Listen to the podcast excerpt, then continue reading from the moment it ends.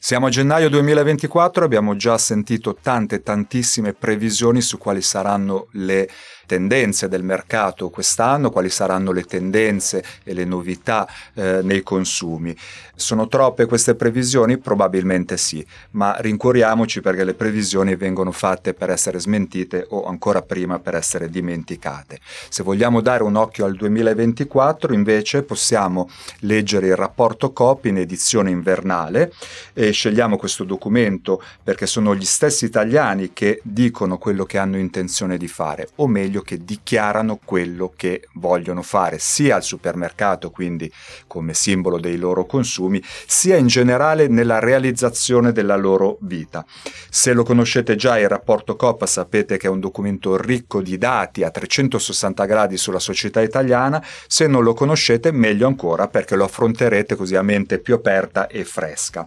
Personalmente, quello che mi ha colpito maggiormente del rapporto COP in edizione invernale, perché ne esiste anche una edizione che viene svolta ad agosto e poi pubblicata a settembre,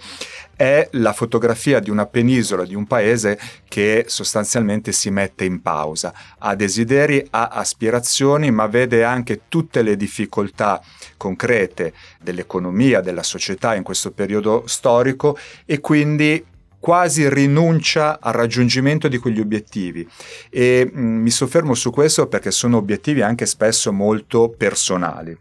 Facciamo alcuni esempi. Quasi un cittadino su tre ha intenzione, o meglio avrebbe intenzione di acquistare una casa, oppure vorrebbe cambiare addirittura residenza e andare a vivere all'estero, ma sa già che non lo farà perché trova troppo complicato e difficoltoso da un punto di vista economico e organizzativo il trasloco, tra virgolette. Questo dato statistico sale addirittura al 39% tra i 18 e i 24 anni, ossia tra i giovani, coloro che dovrebbero avere maggiori eh, speranze riposte nel futuro. Un 30% degli occupati vorrebbe cambiare lavoro in particolare, ma altrettanto sostiene che difficilmente sarà possibile.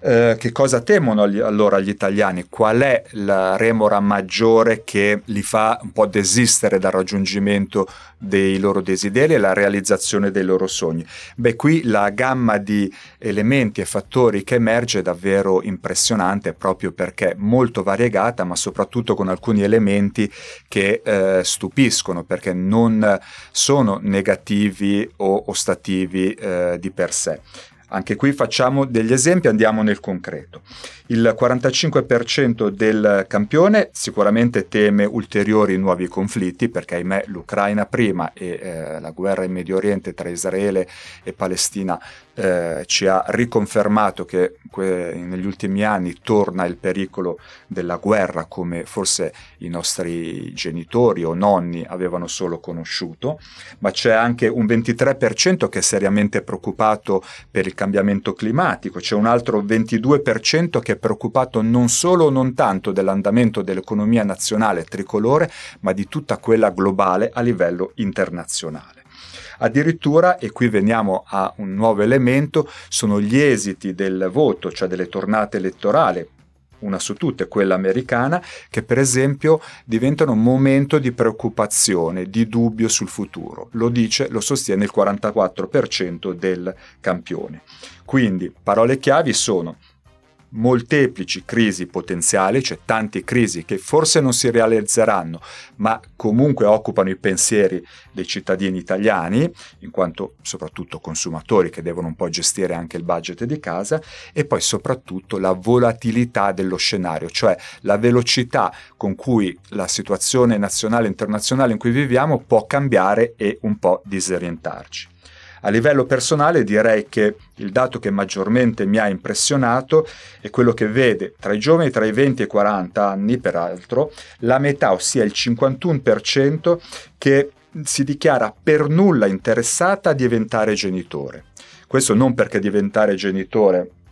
sia come dire un obbligo morale o sociale, ma perché c'è retrostante il pensiero di eh, poter gestire solo con estrema difficoltà la, la famiglia, i figli da un punto di vista economico soprattutto, ma anche sociale e organizzativo. Questa interpretazione viene peraltro eh, confermata da un ulteriore 28% che ammette, lo dice, io vorrei un figlio, ma già prevede che non sarà possibile. E appunto, secondo me, quando anche i giovani rinunciano un po' a costruire il loro futuro, è un segnale amaro, forse il più amaro tra gli amari che emergono dalle varie rilevazioni e in particolare dal rapporto COP in versione invernale. Io sono Marco Capisani, giornalista di Italia Oggi e sono la voce narrante di Il Marketing Oggi, il podcast a cura della redazione di Italia Oggi, quotidiano che insegue novità, trend, personaggi e trame nel mondo del marketing e delle aziende. Questa è stata la mia prima reazione nel reggere il documento, ma chiediamo anche a Marco Pedroni, che è presidente di ANCC Coop, ossia l'Associazione Nazionale Cooperative di Consumatori, che poi è l'organismo a livello nazionale che rappresenta Coop presso le istituzioni, che cosa ha notato di maggiormente sorprendente nel rapporto Coop. Teniamo conto che Pedroni è stato anche presidente dell'insegna Coop e dal 1992 lavora nella cooperazione dei consumatori, quindi un occhio attento e sicuramente con molta esperienza. Quale dato ti ha sorpreso di più, Presidente? Ma io credo che i dati molto variegati del rapporto COP di dicembre, poi pubblicati ai primi di gennaio, eh, ci parlano soprattutto di un paese che, diciamo così, segnato da questa profonda incertezza un po' sulle proprie prospettive economiche, familiari, ma anche un po' dal quadro di preoccupazione generale che due guerre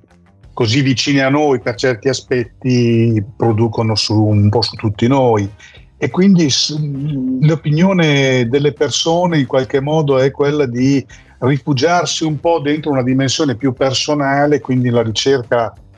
di quegli elementi positivi legati alla propria salute, al benessere, anche alla, alla, spesa per consumi alimentari che sembra in qualche modo in ripresa sulle abitudini domestiche, mentre è un po' davvero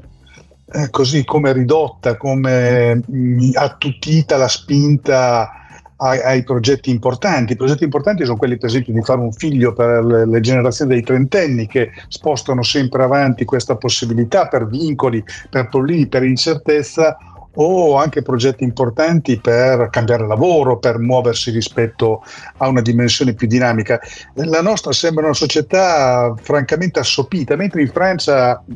paradossalmente, nei momenti di crisi bruciano le gendarmerie, in Italia, diciamo così, il clima è molto più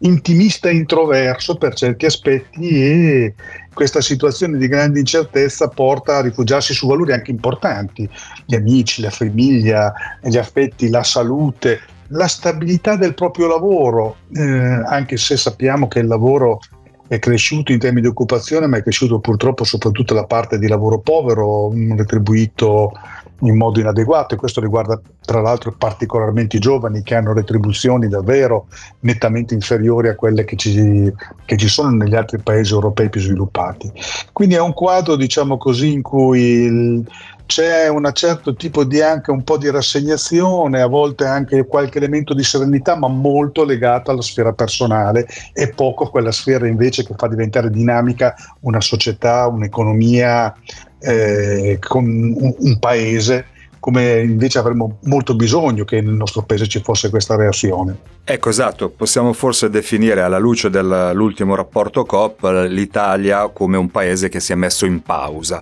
Eh, però, come dicevi tu, Presidente, ci sono almeno due voci, probabilmente in realtà le uniche due voci su cui gli italiani pensano di spendere di più. La salute e il benessere e il carrello della spesa, la spesa alimentare in particolare. Questo non è assolutamente scontato perché guardando ai precedenti recenti eh, rapporti che avete pubblicato, eh, tutti quelli a livello di percentuale di incremento che desiderano o pensano almeno di spendere di più, nelle precedenti rilevazioni, stiamo parlando anche solo di quelle effettuate eh, ad agosto, eh, pensavano invece di tirare maggiormente i cordoni della borsa. Quindi già uno spostamento inatteso, ma soprattutto uno spostamento veloce, repentino, diciamo da, da metà anno sostanzialmente al fine 2023.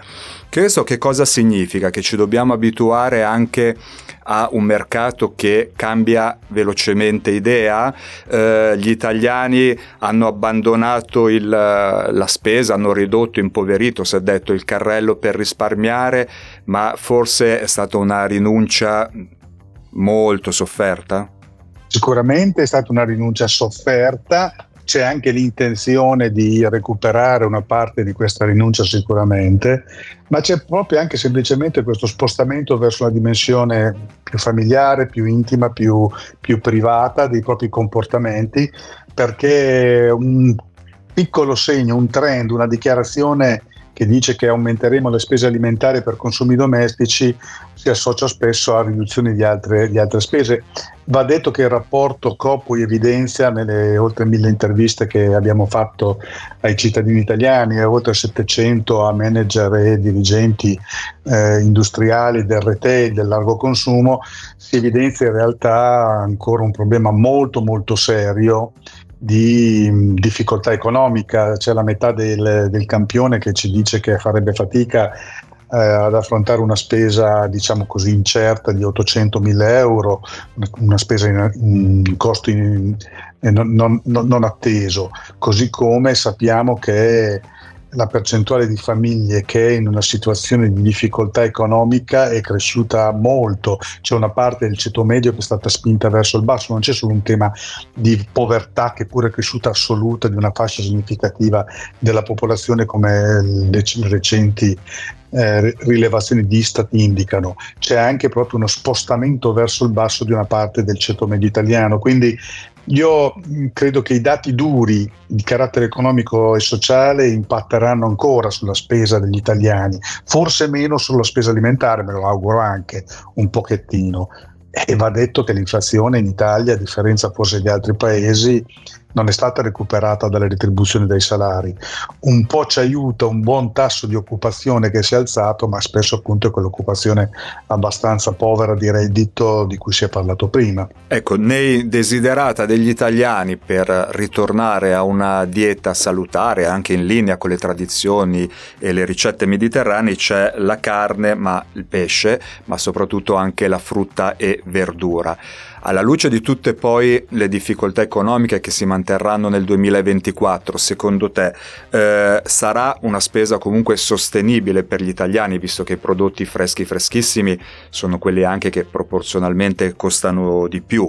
o ci dobbiamo aspettare, come dire, una spesa che rimane comunque ancorata, vincolata alle promozioni, agli sconti? Guarda, faccio un piccolo passo indietro per capire cosa potrebbe essere il 24, anche se è difficilissimo da, da prevedere. Ehm, nel biennio precedente l'inflazione, la riduzione del potere d'acquisto ha spinto a eh, sprecare meno e questo è un fatto positivo ha spinto a downgradare una parte del carrello della spesa, cioè si comprano prodotti a minor costo rispetto a prodotti che si compravano prima, ha determinato un forte spostamento sulla marca del distributore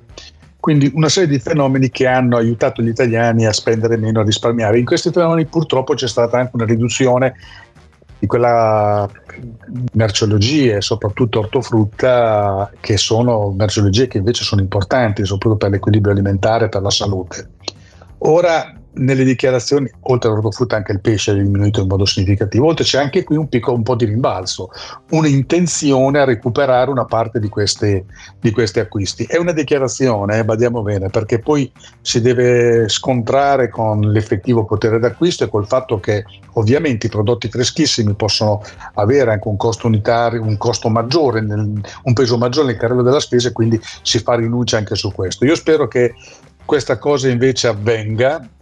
cioè una, un recupero anche degli acquisti dei prodotti freschissimi, perché eh, una buona dieta, una salute tutelata dall'alimentazione passa molto attraverso il consumo di prodotti, soprattutto dell'ortofrutta, ma in parte anche del pesce. Le carni sono in riduzione storica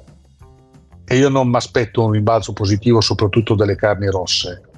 eh, c'è una tendenza che non è solo quella di una crescita del numero di persone che mangiano vegano o vegetariano, ma soprattutto di persone che riducono il consumo di carne, in parte perché la carne rossa, la carne bovina è quella che costa in assoluto di più in un carrello, quindi c'era già stato negli anni passati uno spostamento sulle carni bianche, in particolare il pollame,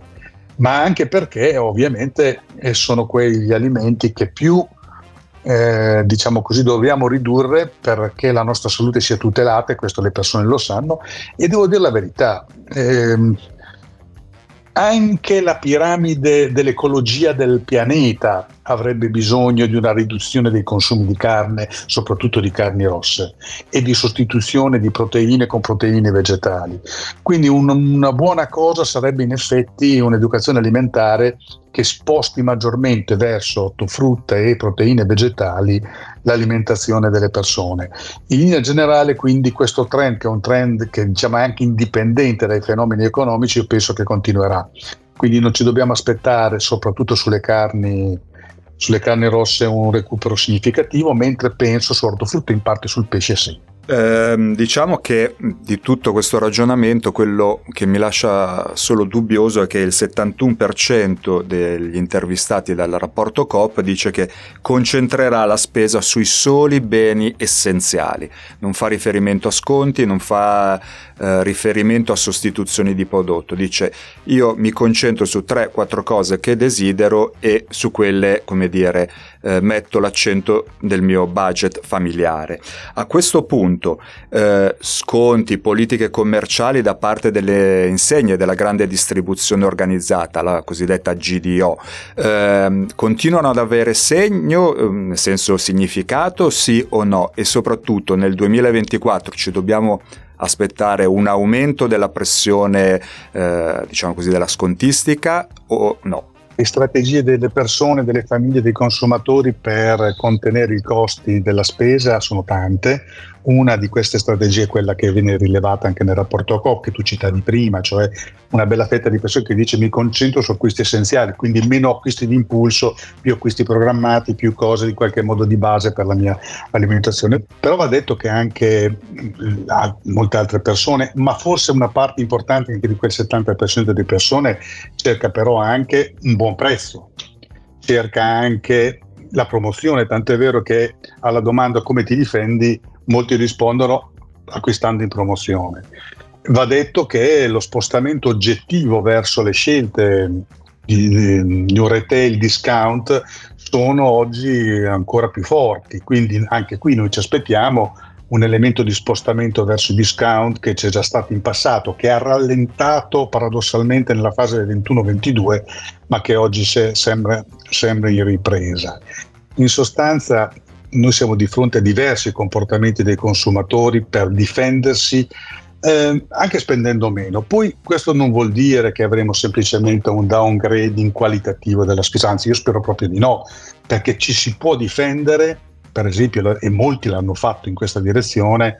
acquistando prodotti di marca del distributore e soprattutto chi come noi Coop ha fatto una scelta di forte sviluppo della marca del distributore in termini quantitativi ma anche qualitativi, da questo può avere un, un buon risultato. Va detto che la marca del distributore non è più un me too, cioè una coppia, una buona coppia dei prodotti di marca, ma ormai prende una propria strada autonoma con una propria caratterizzazione, con proprie eh, qualificazioni dell'offerta e e lo si può vedere frequentando i nostri negozi. Quindi ci sono diverse tendenze. Va detto che l'industria di marca, invece, la marca con la M maiuscola o con la M intermedia, non dico minuscola, eh, continua a perdere mediamente colpi, non tutte le insegne, perché le marche veramente importanti nella testa dei consumatori, non so, Ferrero la Nutella si continua a vendere, tanto per dire, anche se è un prodotto di impulso, ma molte marche stanno perdendo quote sia perché eh, ovviamente sono mediamente più care delle, eh, di altri prodotti, ma anche perché hanno aumentato di più i prezzi. I listini in questi due anni e mezzo sono aumentati in un modo formidabile. E in certi casi anche un po' ingiustificato. Ecco, abbiamo fatto entrare in campo due altri giocatori importanti, i discount e l'industria di marca, cioè i brand, i marchi che compriamo direttamente poi negli scaffali della distribuzione moderna o dei negozi. Ehm, a questo punto la domanda è, eh, negli ultimi anni la grande distribuzione organizzata, secondo te, ha sbagliato qualcosa nella sua strategia più che nell'approccio al consumatore finale, nelle relazioni diciamo così, con gli altri protagonisti della filiera, quindi l'industria di marca piuttosto che i discount. E nel capitolo discount vorrei anche aggiungere che eh, tra promozioni, sconti nei supermercati, eh, maggior ricorso alla marca del distributore che poi eh, rappresenta tutti quei prodotti che compriamo e che hanno un marchio, un brand che coincide più o meno col nome dell'insegna del supermercato dove lo stiamo comprando. Eh, sostanzialmente quindi il supermercato si sta sembra che si stia avvicinando un po' alle caratteristiche al format del discount. Eh, nelle relazioni quindi con i brand e con i discount eh, c'è qualcosa da rimproverarsi eh, a livello di distribuzione? Sì, i difetti che abbiamo come distribuzione, poi qua ognuno dovrebbe parlare in realtà della propria insegna, non mi permetterei mai di parlare male del Conad, anche se li prendo un po' in giro no, i miei cugini che sono cooperatori anche loro, di, o di S Lunga o di Vege, eccetera. No, però io credo, facendo un discorso generale, quindi includendo in qualche modo una valutazione un po' media, che la distribuzione abbia fatto poca innovazione negli ultimi 15 anni ci sono anche motivi oggettivi. L'innovazione non sono solo le tecnologie, se si vuole anche, ma è anche proprio innovazione nel modello d'offerta, nel modello di, di supermercato che rimane il cuore della, della, distribuzione del nostro paese.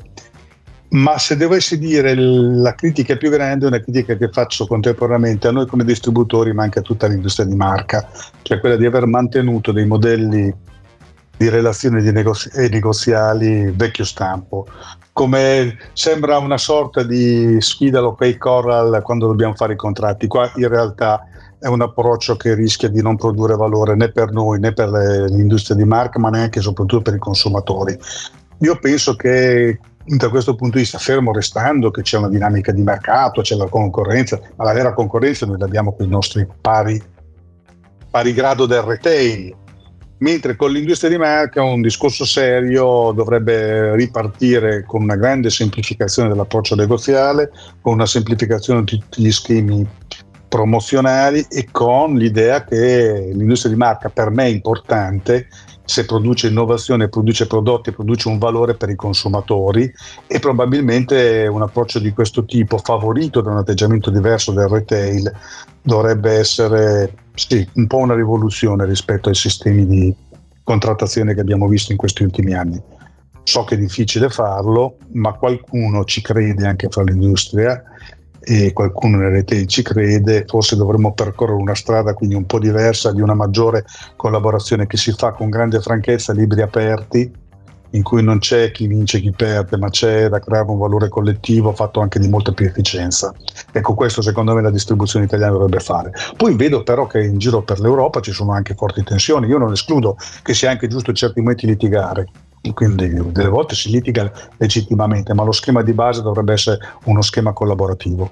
Ecco, quindi innovazione dal punto di vista dei format significa poi anche pre- sperimentare, proporre al cliente nuove tipologie, nuovi spazi eh, dove comprare prodotti e servizi alimentari e non. Eh, contrattazione a livello di filiera vuol dire quando i distributori come Coop incontrano i produttori, alcuni brand li abbiamo già citati, per definire i cosiddetti listini, cioè i prezzi di eh, acquisto dei prodotti dell'industria. Eh, in tutto questo eh, diciamo così, scenario, eh, il presidente quasi mi stava anticipando e bruciando la domanda, eh, abbiamo letto e fa il giornalista invertiamo i ruoli. E in Francia abbiamo letto in questi giorni che eh, un'insegna importante come Carrefour ha boicottato dai propri scaffali alcuni prodotti, bevande e snack del gruppo internazionale PepsiCo Ora, visto che diciamo che eh, le relazioni tra distribuzione e brand avrebbero bisogno di uno scossone, perché alla fine scossoni come quelli che sono successi in Francia, peraltro con delle ripercussioni anche in Italia, perché anche Carrefour Italia si è adeguata alla decisione della casa madre, perché nella penisola non avvengono questi scossoni? In realtà un po' di scossoni sono avvenuti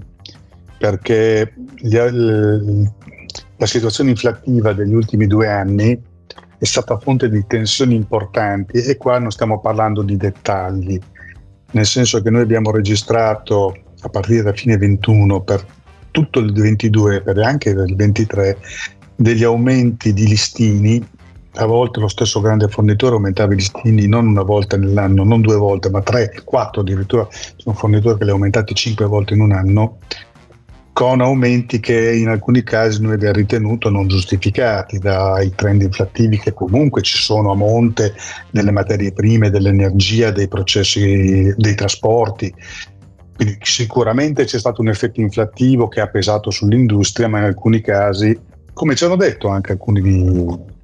manager dell'industria, è il momento di dare il giusto valore ai prodotti, che vuol dire oh, finalmente abbiamo la possibilità di aumentare i prezzi eh, veramente in modo importante. Allora, eh, in questa situazione c'è stato un conflitto,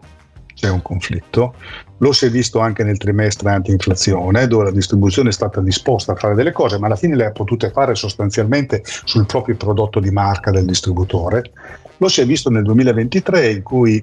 mentre nel 2022 la forte ondata inflattiva poteva giustificare in qualche modo questi aumenti degli stili che la distribuzione poi ha applicato con ritardo, ma perché è normale che sia così. Nel 2023 noi abbiamo registrato una situazione dei prodotti di marca del distributore su cui abbiamo un controllo maggiore del processo, dell'attività, un'inflazione molto bassa, molto, mentre per l'industria di, dei fornitori, dei grandi fornitori, c'è stata una richiesta di inflazione dei listini nettamente più alta e questo non l'abbiamo capito. Poi sai, quando i listini arrivano a un certo punto non scendono mai, non scendono. Allora io penso che uno dei problemi dell'industria di marca, non l'unico, che fa capire perché stanno perdendo volumi anche questa dinamica, diciamo così, dei prezzi particolarmente significativa. Però per parlare un attimo di discount, metti discount hanno per il 70, 80, 90% propri prodotti con marchi fantasia, spesso non usano il loro marchio e quindi hanno casomai qualche prodotto di marca industriale, ma sono davvero i top di gamma e poco caro. Per noi distributori che hanno dei supermercati, dei superstore, degli ipermercati addirittura, è importantissimo avere non solo la marca del distributore, ma avere le marche con un ruolo importante. È questo che in qualche modo credo che sia difficile far comprendere anche agli amici, a diversi amici dell'industria di marca, non tutti, eh, a parte a questo atteggiamento credo aperto e comprensivo. È un interesse anche delle marche importanti essere presenti con tanti assortimenti laddove è possibile. In un supermercato medio di 1500 metri quadrati di area di vendita ci stanno 10.000 referenze, in un discount ce ne stanno 3.000 e quindi è evidente che in quel supermercato c'è uno spazio per la marca molto più significativo. È su questo che dobbiamo costruire un nuovo ingaggio, credo, tra di noi. Ecco, diciamo che stiamo aprendo uno squarcio oltre il sipario che divide il consumatore finale, che spinge il carrello tra gli scaffali di biscotti, latti e quant'altro, e tutto quello che succede eh, dietro questo sipario, quindi tra il distributore e l'industria. Eh, durante l'anno c'è anche un evento famoso a livello nazionale per l'Italia in cui due, diciamo così, le due filiere poi si incontrano e generano quella filiera definitiva che arriva al cittadino finale si svolge a Cagliari, quindi la cornice è bellissima, ma è molto interessante da un punto di vista economico e anche quasi direi sociologico, perché lì poi vedi in carne e ossa i rappresentanti dei vari gruppi che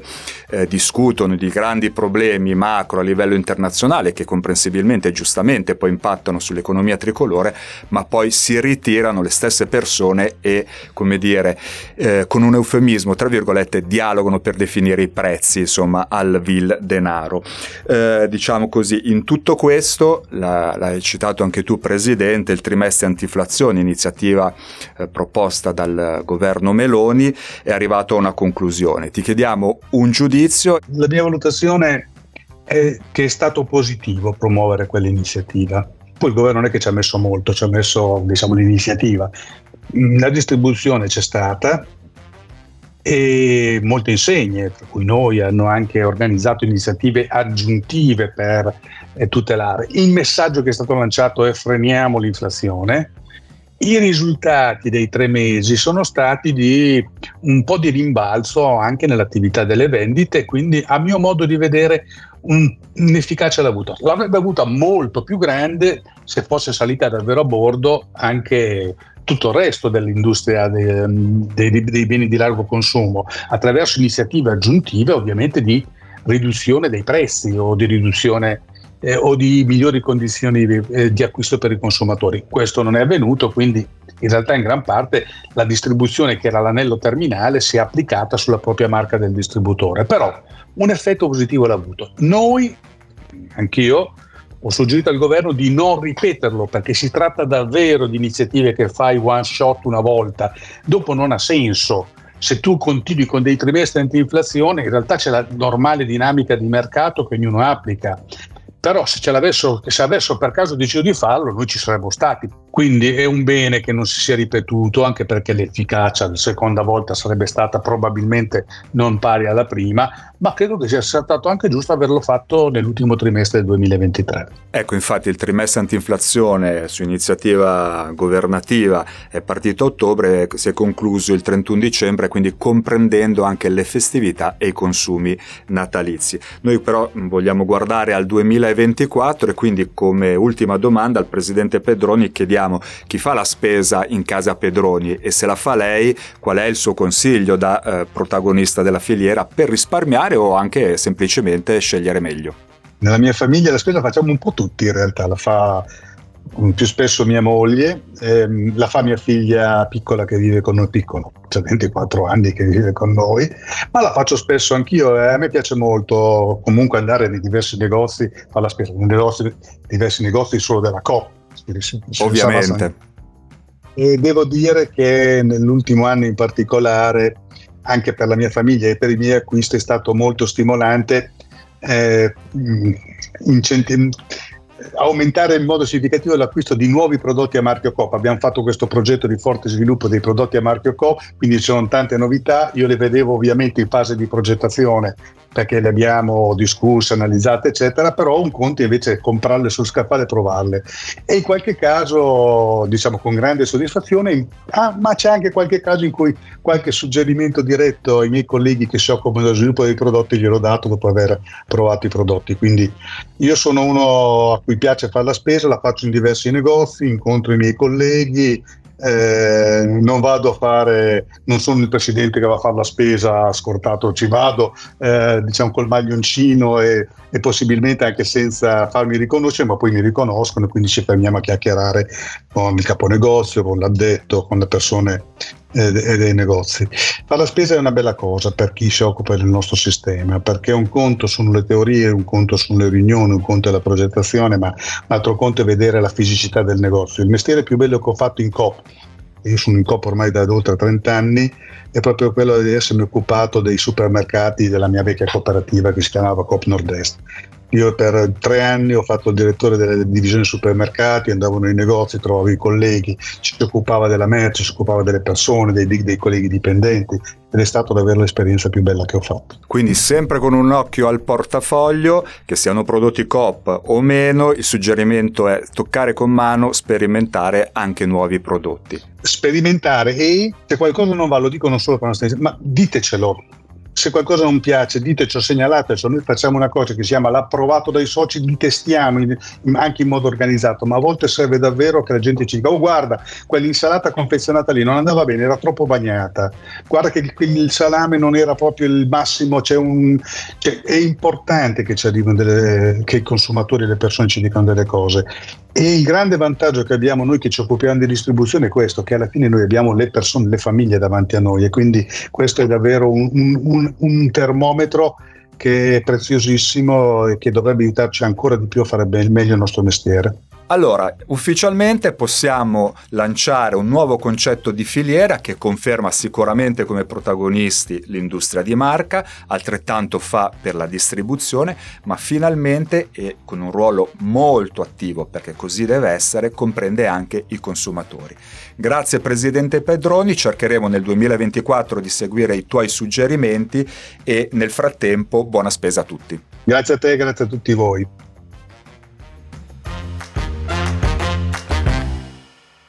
Avete ascoltato il Marketing Oggi, un podcast a cura della redazione d'Italia Oggi, prodotto da Podclass e dedicato al mondo del marketing e delle aziende. Il responsabile della produzione e del montaggio è Francesco Giuliattini.